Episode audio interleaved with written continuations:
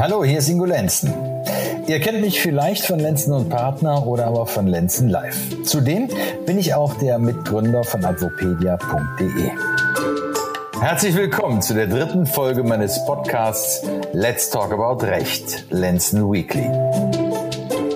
In jeder Folge lade ich mir einen Gast ein, um über Themen, die mich oder Deutschland beschäftigen, zu reden. Klar, ich ordne das aus der rechtlichen Perspektive ein, aber ich erlaube mir auch, meine eigene Meinung zu äußern. Ob euch das nun passt oder nicht. Heute ist Marlon bei mir. Er ist Journalist und hat sich in letzter Zeit oft mit gerichtlichen Urteilen beschäftigt, die für Aufsehen gesorgt haben. Herzlich willkommen, Marlon. Hallo Ingo, danke für die Einladung. Ja, sehr gerne. Also, wie ich ja schon im Anfang äh, gesagt habe, äh, du hast dich mit Urteilen deutscher Strafgerichte beschäftigt und äh, du hast mir angedeutet, dass da das eine oder andere Urteil ja, für dich unverständlich erscheint oder du vielleicht auch sogar mit den Strafen nicht so ganz einhergehst. Ja, genau. Also zum Beispiel in den letzten Monat ging ein Fall durch die Medien, auch bekannt als Gotthard-Raser-Fall. Da ist ein Deutscher mit deutlich überhöhter Geschwindigkeit durch den Gotthardtunnel in der Schweiz gefahren und wurde dann auch von den Behörden vor Ort zu einer Gefängnisstrafe verurteilt, ähm, die dann aber in Deutschland quasi ausgeführt werden sollte. Das Oberlandesgericht in Stuttgart hat dann auch entschieden, dass der Mann zwölf Monate lang in Deutschland seine Strafe absitzen muss.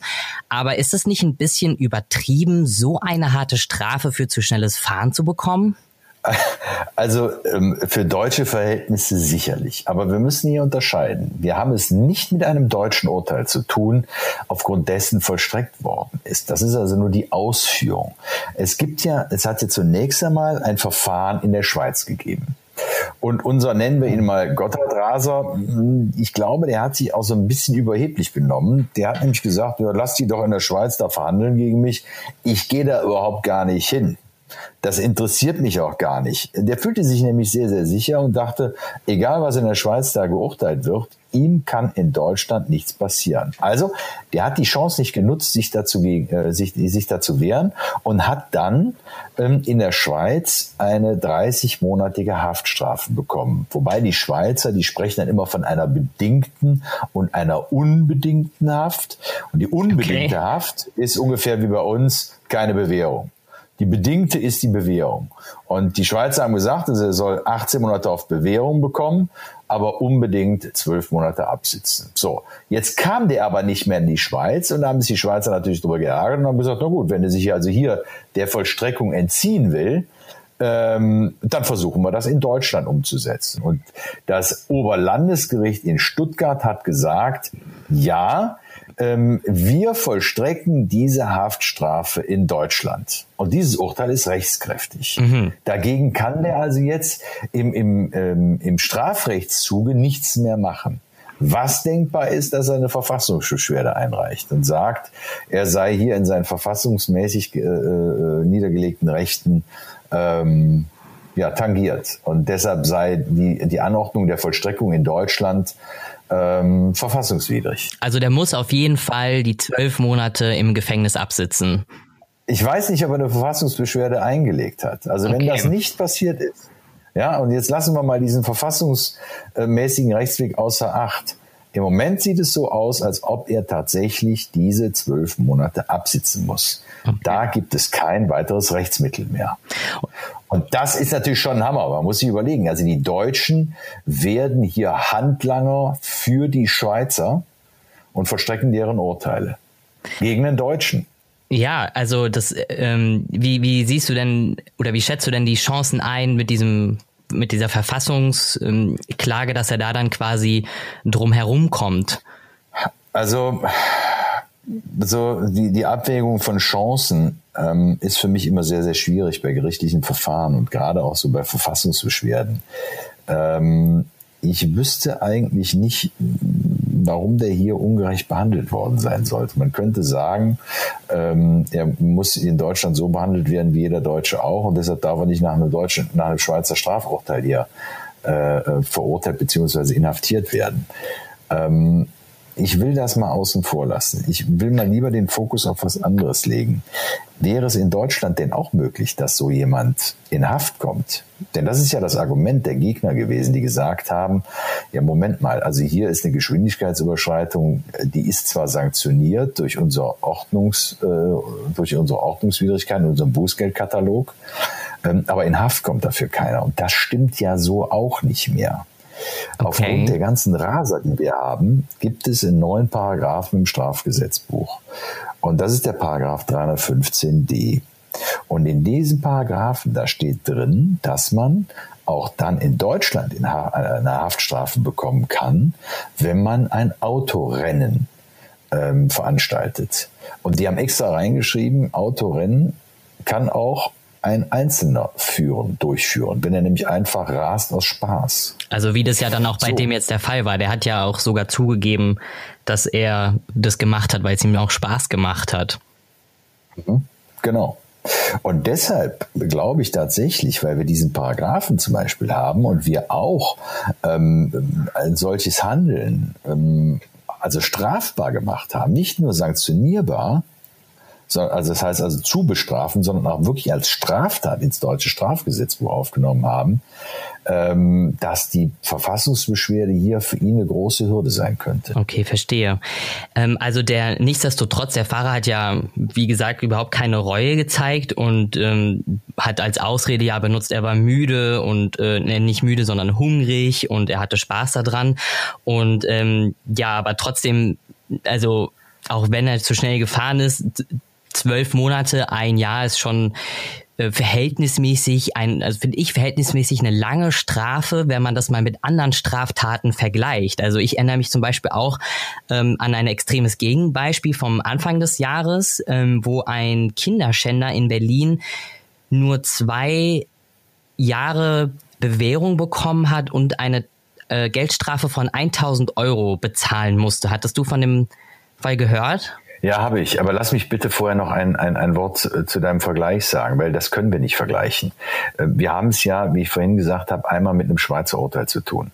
Und die Schweizer haben einfach äh, härtere Strafen bei Straßenverkehrsvergehen, bei zu schnell fahren. Ja. Ähm, deshalb können wir das nicht jetzt mit einem deutschen äh, ähm, Sexualstraftäter vergleichen. Aber um darauf einzugehen. Ich habe von diesem Urteil gegen diesen Berliner Erzieher, der war Erzieher sogar, ne? Genau, ja, der ist Pädagoge ja, Gottes Willen. Ähm, da habe ich natürlich von gehört und ich verstehe tatsächlich ähm, die Empörung. Und wenn man das jetzt in Relation setzen würde, ähm, ich will das aber jetzt nicht mit dem Schweizer Urteil tun, ähm, sondern vielleicht mit, tja, was sagen wir denn mal, mit einer Steuerhinterziehung oder sowas oder mit äh, oder einfach mit der natürlichen Moral. Also das ist ja, man sagt ja immer im Namen des Volkes ergeht folgendes Urteil und dann, wenn ein Erzieher sein ein Kind, was er beaufsichtigen soll, in, ähm, ich glaube, 30 Fällen war das etwa, ähm, wirklich sexuell missbraucht und dann nur eine Bewährungsstrafe und eine würde ich mal behaupten, geringe Geldstrafe bekommt und dann sogar nicht mal ein Kontaktverbot mit den Kindern verhängt kriegt mhm. und er sogar den Beruf noch weiter ausführen darf. Also allein wenn man das ja schon sich mal so überlegt, empfindet man das Urteil definitiv als empörend. Ja, kann ich, kann ich tatsächlich gut verstehen. Also du sprichst jetzt ganz viele Punkte an, die, die mich seit einiger Zeit sehr, sehr, sehr bewegen. Ähm, das eine ist ähm, natürlich die Frage, für wen machen wir heute Urteile? Für wen werden Urteile gefällt? Ähm, du, du sagst ja ganz zu Recht, das heißt ja immer im Namen des Volkes. Aber je öfters man so ins Volk reinhört, äh, spürt man gerade auch bei dem Fall, äh, das ist nicht, das ist kein Urteil, was im Namen des Volkes gefüllt, gefällt worden ist, weil das, das Volk mit diesem Urteil nicht einverstanden ist. Richtig. Also das, so, so wie du auch, ne? Die, die sind empört. Und der zweite Punkt ist natürlich, äh, wie kannst du jemanden, so jemanden weiter äh, in der Jugendarbeit lassen? Genau habe ich, habe ich null Verständnis für. Habe ich auch kein, überhaupt kein Verständnis für. Aber wir müssen jetzt mal sehen, so ein Richter alleine fällt ja, der fällt zwar das Urteil, aber der, der, der, der ist nicht alleine Verfahrensbeteiligter. Ähm, wir haben also hier in dem Fall war es so, dass der Zeuge, das heißt das Opfer, nicht zum Gerichtstermin erschienen ist. So, und wenn so ein, so ein geladener Zeuge nicht zum Gerichtstermin erscheint, dann muss sowohl der Verteidiger wie auch äh, der Staatsanwalt ähm, auf diesen Zeugen verzichten. Ansonsten muss vertagt werden und es muss gewartet werden, bis der Zeuge kommt. Notfalls muss der Zeuge mit der Polizei vorgeführt werden. So, wenn jetzt der Staatsanwalt, dass der Verteidiger verzichtet, ist klar. Der will natürlich den belastenden Zeugen nicht im Gerichtssaal haben. Der ist froh, wenn er nicht kommt. Ja, ja, klar. Aber der Staatsanwalt, der, der an der, an der Verurteilung interessiert ist, der hätte doch darauf drängen müssen, sagen müssen, nee, ich bin nicht bereit zu verzichten. Ich will den im Gerichtssaal haben. So. Das hat er jetzt nicht getan. Und sowas hat ja einen bestimmten Sinn. Oder der Staatsanwalt muss sich dabei was gedacht haben. Ich weiß nicht, was sie sich gedacht hat. Entweder die haben von Anfang an damit gerechnet, dass der Zeuge nicht kommt und haben gesagt, okay, dann machen wir einen Deal. Der böse, also der Täter gesteht, wir verzichten auf den Zeugen und dafür kriegt er eine Bewährungsstrafe. Ja. Das kann er aber eigentlich nur dann gemacht haben, wenn der Zeuge selber gesagt hat, hat ich habe im Vorfeld vielleicht, ich habe gar kein Interesse mehr daran, dass der verfolgt wird. Oder aber es belastet mich heute noch so sehr, ich möchte an diesem Verfahren nicht mehr teilnehmen. Ich will damit sagen, dass der Staatsanwalt vielleicht mit Rücksicht auf ein nochmaliges Erleben äh, der Taten durch das Opfer, äh, indem man nämlich nochmal eine Aussage vor Gericht machen muss, ähm, deshalb auf, des, auf, den Zeugen verzichtet hat und deshalb vielleicht auch mit einer geringeren Strafe einverstanden äh, war. Es kann aber auch sein, dass die Justiz einfach in dem Moment zu faul war und die gesagt haben, komm, der kommt nicht, der hat sowieso kein Interesse an dem Verfahren. Ha ja, komm, dann machen wir schnell eine Bewährungsstrafe. Also kann auch sein, weiß ich nicht.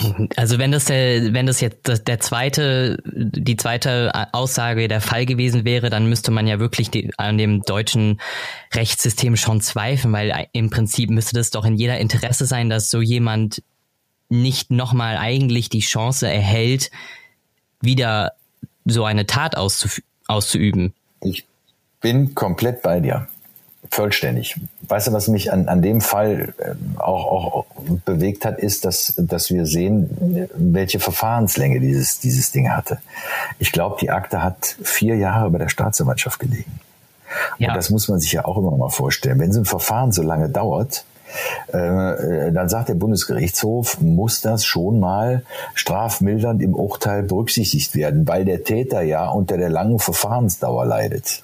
So, und an, an, diesem, an diesem Satz, den ich hier gerade gesagt habe, kannst du sehen, ähm, wie unsere Strafurteile im Moment, ähm, an, an wessen Interessen die sich orientieren. Und da habe ich immer mehr den Eindruck, dass sich unsere Urteile an den Interessen des Täters orientieren müssen.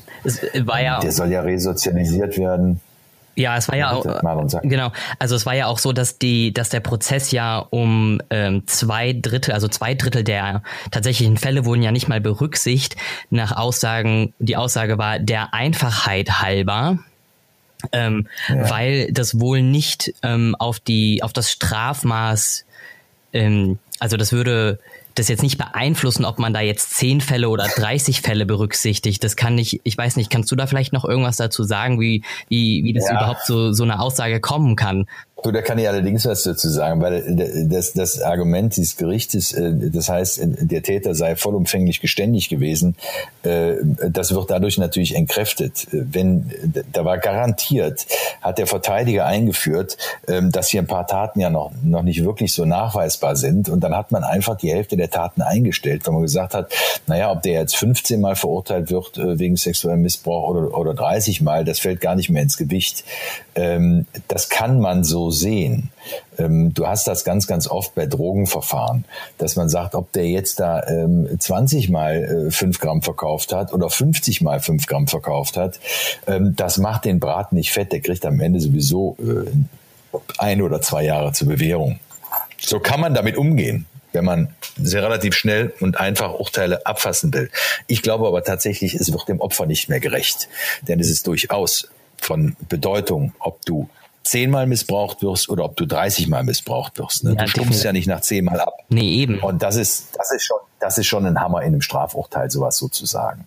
Ich verstehe aber immer, wenn die das einstellen, ähm, mit welcher Begründung auch immer, wenn man merkt, das Opfer wird durch die nochmalige Vernehmung äh, nochmal traumatisiert oder ähm, extrem stark belastet, dann bin ich auch dafür, dass man sagt, komm, dann stellen wir es halt ein. Aber dann muss ich so sensibel sein und es anders formulieren. Und nicht einfach sagen, ja, das fällt sowieso nicht ins, ins Gewicht. Ne? Aber wir haben natürlich bei umfangreichen Verfahren, um sie irgendwann zu Ende bringen zu wollen, ähm, dieses Instrument der Einstellung, eben weil es nicht unbedingt ins Gewicht fällt. Okay, ähm, verstehe. Aber da, da muss ich natürlich den, den, den, den Hammer schon so hoch hängen, dass ich sage, dann gibt es aber für jede Einzeltat drei Monate und nicht mehr äh, zwei Wochen. Ja. Also ja. das ist ja auch dann, also ich meine, natürlich, der, der Täter er hat eine Straftat begangen, er muss dafür eben auch gerade stehen, aber gerade bei so einer also auch wenn das Opfer nicht mehr vielleicht das durchleben möchte, aber im Prinzip ist dem Opfer ja durch so eine Verhandlung auch nicht wirklich geholfen, oder? Ja, das kommt immer ganz drauf an. Ich kenne Opfer, die sagen, ich will da einfach nichts mehr von hören und ich will da auch nichts mehr mit zu tun haben. Und vor allen Dingen möchte ich nicht als Missbrauchsopfer vor Gericht sitzen und mich erkennt nachher auch noch jemand. Das ist ja auch immer so was. Da hat man sowas mit. Ja. Das ist so eine Peinlichkeit, die für jemanden dann kommt. Aber das ist ja auch eine Pervertierung des Opfers eigentlich, denn das Opfer ist doch jemand, dem Unrecht widerfahren ist. Und warum muss sich ein Opfer schämen? Ne? Wenn du, wenn du heute eine Ohrfeige kriegst, dann fühlst du dich schlecht und gedemütigt und du schämst dich auch noch dafür, dass du die Ohrfeige kriegst, die du bekommen hast. Ja, wenn man so das, drüber nachdenkt. Das, das kann doch nicht sein. Ja, nee, das stimmt. Das, das geschieht uns ja allen so. Ne? Und, und das ist völlig krank eigentlich, ne? denn ich bin doch im Recht, da hat mich einer geohrfeigt ähm, oder ich bin sexuell missbraucht worden. Wieso, wieso empfinde ich das als Scham und als Makel meiner eigenen Person? Das ist also ganz, ganz schlimm. Ähm, und da müssen wir einfach in der Gesellschaft mal drüber nachdenken, wie gehen wir denn damit um? Denn ich glaube, das ist, ist eine Erziehungsfrage. Ne? Wie sind wir damit groß geworden? Und äh, eigentlich müssten wir doch groß werden mit dem Gedanken, wenn mir Unrecht widerfährt, dann muss ich mit Stärke, mit einem geraden Rückgrat ähm, nach außen gehen können und mich nicht auch noch schlecht fühlen, weil ich ja gedemütigt wurde. Und ähm, das ist also so ein Punkt bei diesen, bei diesen ähm, Sexualopfern, Straftatsopfern, ähm, dass die deshalb manchmal gar nicht wollen, dass da viel mehr gemacht wird. Auf der anderen Seite haben wir aber auch viele Opfer, die sagen, wir möchten, äh, dass das hier ausgeurteilt wird und wir möchten hier wirklich, dass der Täter zur Verantwortung gezogen wird. Aber in dem Fall in Berlin war es ja so, das Opfer ist nicht erschienen. Aber wir wissen ja nicht, warum er nicht erschienen ist. Ob er einfach die Ladung nicht bekommen hat. Das ist mir letztens in zwei Strafverfahren passiert. Da sind die Ladungen den Zeugen nicht zugestellt worden. Und die haben zuerst ein Ordnungsgeld bekommen. Als sie dann aber nachher bei Gericht erschienen, konnten die erklären, ja, wir haben gar nichts gewusst von der Ladung. Oh und das kann hier genauso gewesen sein. Und dann äh, zu sagen, ja, das Opfer, aus welchem Grund ja auch immer es hier nicht erschienen ist, offensichtlich hat es kein Interesse, das ist schon, das ist schon heftig, wenn das so gesagt worden ist. Ich finde es auf der einen Seite immer, immer sehr, sehr gut, wenn die Menschen da ganz offen und auch sehr, sehr engagiert diskutieren über die Urteile der Strafgerichte in Deutschland. Auf der anderen Seite müssen wir klar erkennen, wir waren nicht dabei.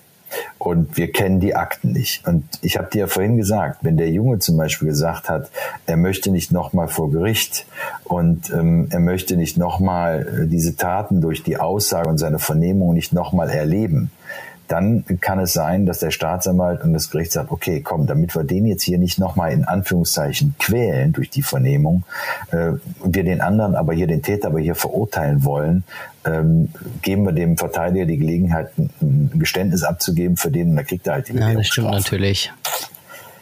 Kann man gut finden, kann man nicht gut finden, aber das ist einfach äh, eine Möglichkeit, die auch in diesem Verfahren hat drin liegen können. Ich weiß es nicht. Ähm, ich bin nicht glücklich mit der, mit der Aussage aus der Presse, aber da wissen wir auch nicht, ob die Richterin es wirklich gesagt, die gesagt hat, ich weiß ja noch nicht mal, ob das Opfer sich hier dafür interessiert. Da bin ich immer der Meinung, da muss ich den mal anrufen, ja. den mal fragen. Ne? Also, genau. Super, danke dir, Ingo. Ich glaube, meine Fragen sind jetzt alle abgearbeitet. Ähm, du hast mir gut Rede und Antwort gestanden. Ähm, ja, vielen Dank dafür. Du, sehr gern. Also ich, ich finde ja solche Gespräche und die, die Fragen von dir immer, immer ganz gut, weil dadurch komme ich natürlich auch zu so einer Reflexion. Ähm, ich weiß, dass vieles offen geblieben ist, aber äh, wie man mit Urteilen umgeht, und das ist das Einzige, was eigentlich bleiben soll, das ist immer sehr individuell. Und ich glaube auch, wenn man vieles aus der Presse liest, man sollte das nochmal lesen und vielleicht auch nochmal einen zweiten Artikel lesen, um wirklich sagen zu können, äh, dieses Urteil ist mal echt das Letzte. Ja, also nicht so schnell ähm, das als wahr übernehmen, was aus der Presse kommt, denn es ist nicht so einfach zu einem wirklich ausgewogenen Strafurteil. Das haben wir wohl festgestellt, ja. Und äh, bei euch bedanke ich mich fürs Zuhören und ich freue mich, wenn ihr nächste Woche wieder dabei seid bei Let's Talk About Recht, Ingo Lenzen Weekly. Macht's gut, bis dann.